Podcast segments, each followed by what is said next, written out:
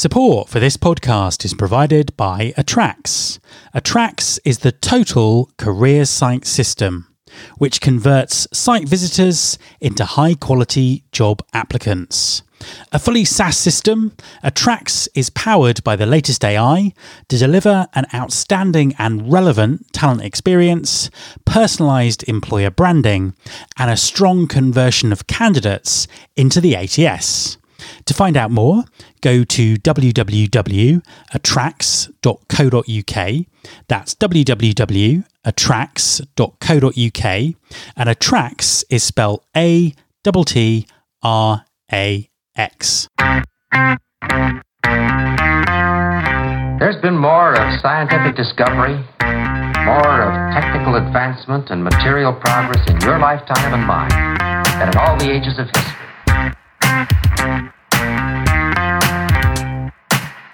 Hi everyone, this is Matt Alder. Welcome to episode two hundred eighty-six of the Recruiting Future podcast. The events of twenty twenty are accelerating recruiting automation at a pace none of us could have previously predicted. One of the problems with the current approaches to automation in talent acquisition is that things tend to very much be vendor-led. And finding a vendor who is fully aligned to all of your needs can be a challenge. In episode two hundred eighty-three, I discussed the importance of building a strategy for automation and having a helicopter view of all the elements. However, it's only possible for T A leaders to take that helicopter view if they have an understanding of the critical building blocks of automation. My guest this week is Leigh Pullen, co-founder and C E O at CiGen, a robotic process automation services company based in Melbourne, Australia. Robotic process automation, or R P A, as it's better known, is something everyone in talent acquisition needs to understand. And I know you're going to find this interview really valuable. Hi, Leigh, and welcome to the podcast. Hi, Matt. How are you? And thank you for having us on, or having me on. I'm great, thank you, and an absolute pleasure to have you on the show. Could you just introduce yourself and tell everyone what you do? I'm Leigh Pullen. I'm uh, the co-founder and C E O of a R P A services company called CiGen uh, in Melbourne, Australia. So we run services to help companies put R P A and the other technologies that go with it uh, into service at uh, all various types of companies. So keeps us very busy these days. It's interesting because in the recruitment and H R sector that I work in, we, we've only really just started to talk about R P A. And I don't think that many people actually understand even what it stands for, what it is and, and what it does, even though they, they may be using it in, in, in some way already. Talk us through R P A. What is that? So R P A, the acronym stands for Robotic Process Automation. Um, they're not physical robots. They're software robots. They uh, so there's no uh, cyborgs walking around or anything like that. Um, it is software that emulates what a person does at their computer, but, but on a much faster, bigger scale uh, and a much more accurate scale. So it can act like a person does uh, going into something like Excel or C R M or a uh, H R application, uh, E R P application, taking information, it's directed to take information from different areas and move and, and take that information and maybe put it somewhere else. It can be, it can do calculations. It's a um, very handy tool across every industry, across every business, and has favoured to date. Start, it started mainly in the finance office, if you like, uh, you know, accounts payable in that area. But H R is very big, um, also in, in robotic process automation. Tell us a little bit about the history. How, how long has it been around in the in the current form, and how did it develop? Well, I'll probably go backwards a little bit. Its history started off as desktop automation. So if you go back probably ten years ago, there were small programs on desktop that could emulate and pick up little bits of data if you taught it what to do and move things around on your desktop. But it couldn't move off your desktop at that particular stage, and it, and it had limited functionality.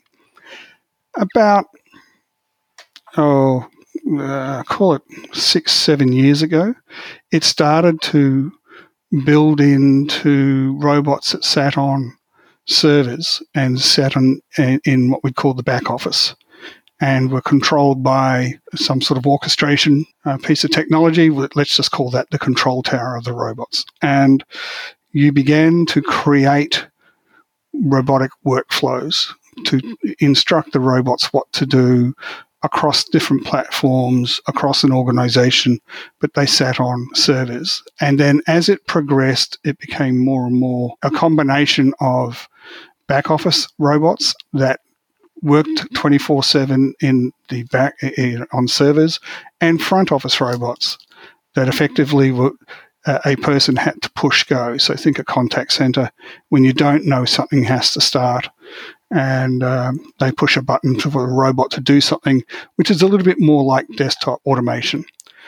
These days, it is joined by everything from, you get into machine learning, natural language processing, A I, all of those sort of things amalgamate together to be part of what we call the A I tree here at CiGen. But um, it's a combination of different platforms that all work together to build an outcome, which we can go into in a little bit of detail. Yeah, absolutely. That would be a really good thing to do now. I mean, could you sort of give us some examples of, of how it's used, or, or just kind of walk it through a little bit for us? Sure. So as an example, uh, a common usage is to uh, companies will receive invoices from suppliers. They often go into a um, email account, to a control, uh, accounts payable email. The robots can pick up, read those emails, extract the invoice document, uh, and read, often they're in P D F form, read the contents on that P D F, because robots uh, have the ability to read O C R, or read the text behind it, depending on which way you do it. Uh, extract that information, and then use that information to update that detail one by one in an E R P system. So it would log on to the accounts payable, it could update that big piece of information, uh, take the invoice number, the invoice date, the company it's from, the total amount, any taxes due, all line by line item, and check it against purchase orders and all of that sort of thing. That's one use. Uh, another use is extracting data out of Salesforce, for example, as a C R M, and moving that into another application, such as, uh, again, an E R P system, because some sales have arisen from the uh, Salesforce system. And then you would see something in H R. You will see, and we've certainly done this type of work, where uh, companies have a lot of onboarding and offboarding of personnel. So the robots will come in, take extract all of the information out of the documentation for that new employee. It would uh, set that up in the account, in the H R systems, the payroll systems, go and can go further and switch on all of the I T access for that person, given whatever that t- type of job is. And you see the reverse when someone's leaving the company, when what we call offboarding. So there's, we've had we we've done pay runs with robotics um, uh, from an H R point of view. So the types of tasks, as long as the tasks are structured, in other words, the process is structured. It's not an unstructured process. As long as the process is structured, it has data that is either digital, or the robot can turn into digital data, it can do something with it.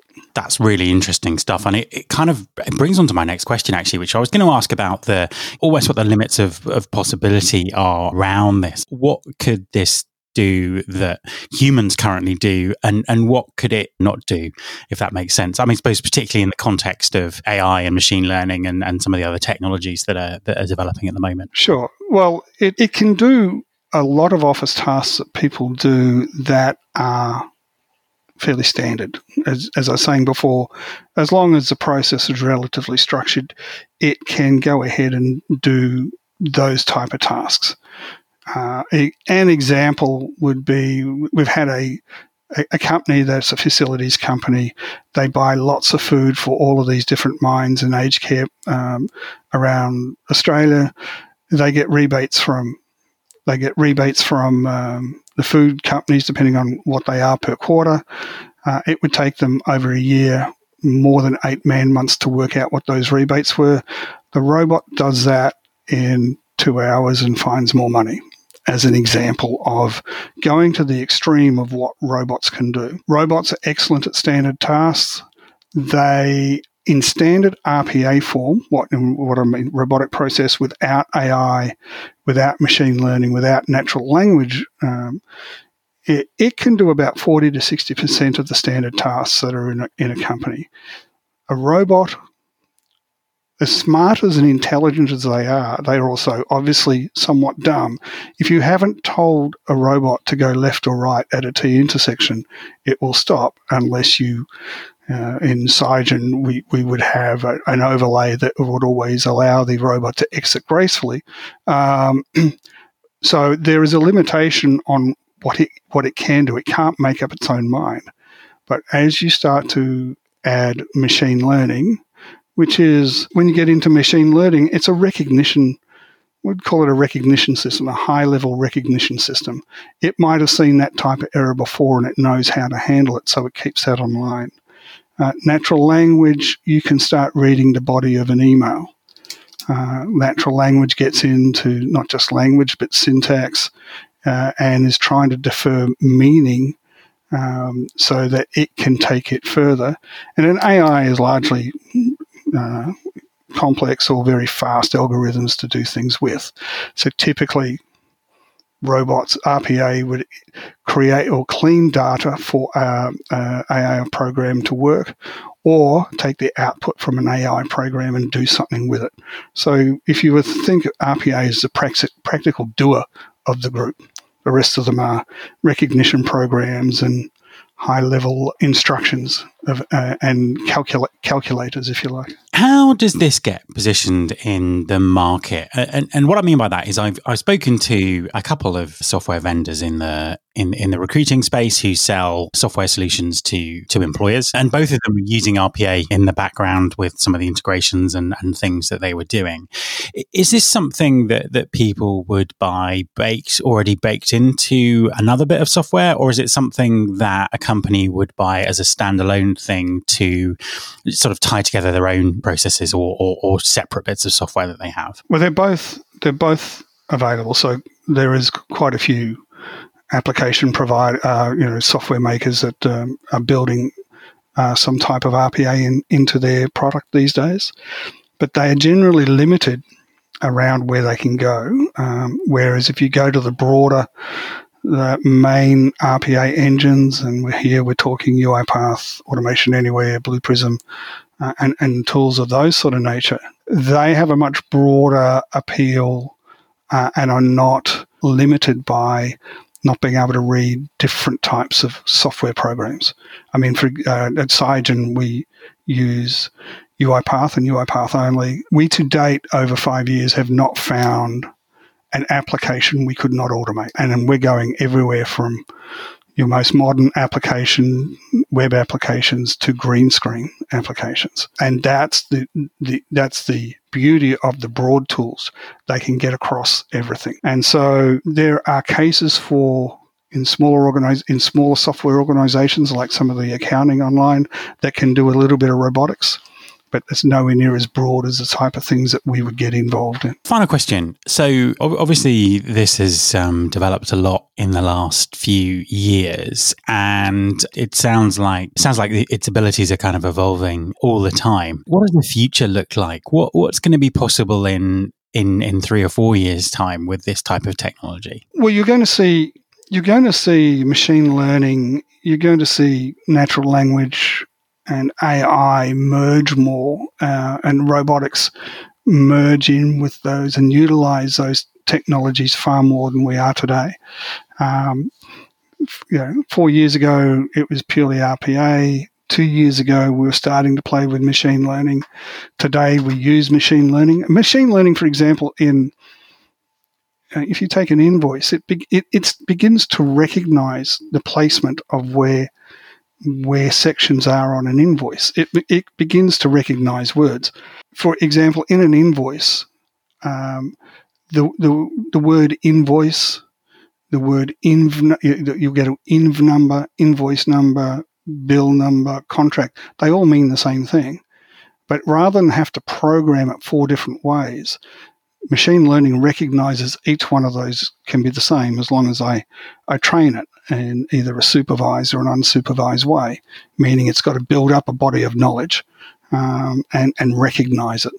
Um, so as we use more of these tools, when I said earlier that R P A by itself can do forty to sixty percent of standard processes, we're now starting to get into sixty, eighty, and maybe even ninety percent of standard processes. Uh, that can be utilized with the other tools that add on. So it becomes a much richer format and uh, much richer capability, which then really leaves people, um, I mean, the reasons you put R P A in is that you're looking for process cost reduction, of course. You're looking for quality improvements. You, and a big one is fle- headcount flexibility. Um, to release headcount from the mundane areas so that I can use it for something else in the business, which is largely what's been done today. Uh, you're looking for revenue leakage. How can robotics and the other tools um, find le- revenue that's leaking out of the company uh, because you're not tracking something properly? Um, uh, how do, and, and by the same time, you have cost leakage. Um, and how do you reduce the stress in employees? Uh, and we've had that a lot. Um, where the employees have had stress levels drop because the mundaneness and the, and the pressure of getting things done on a day have, have reduced.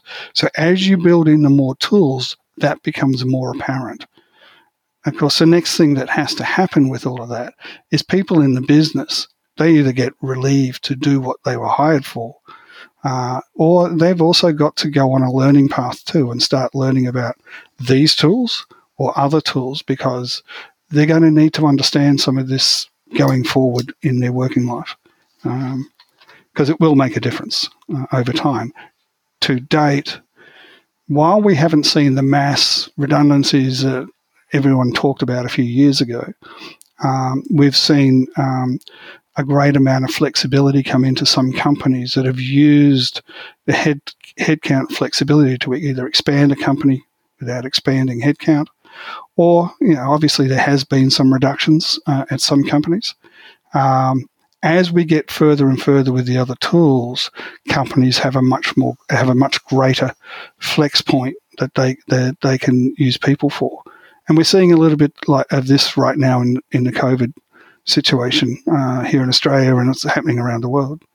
Is uh, these tools are being used a little bit more to create some flexibility and to take over where people haven't been able to be at work. Leigh, thank you very much for talking to me. And great to great to talk to you. My thanks to Leigh Pullen. You can subscribe to this podcast in Apple Podcasts, on Spotify, or via your podcasting app of choice. Please also follow us on Instagram. You can find the show by searching for Recruiting Future. You can search through all the past episodes at w w w dot recruiting future dot com. On that site, you can also subscribe to the mailing list to get the inside track about everything that's coming up on the podcast. Thanks very much for listening. I'll be back next time, and I hope you'll join me.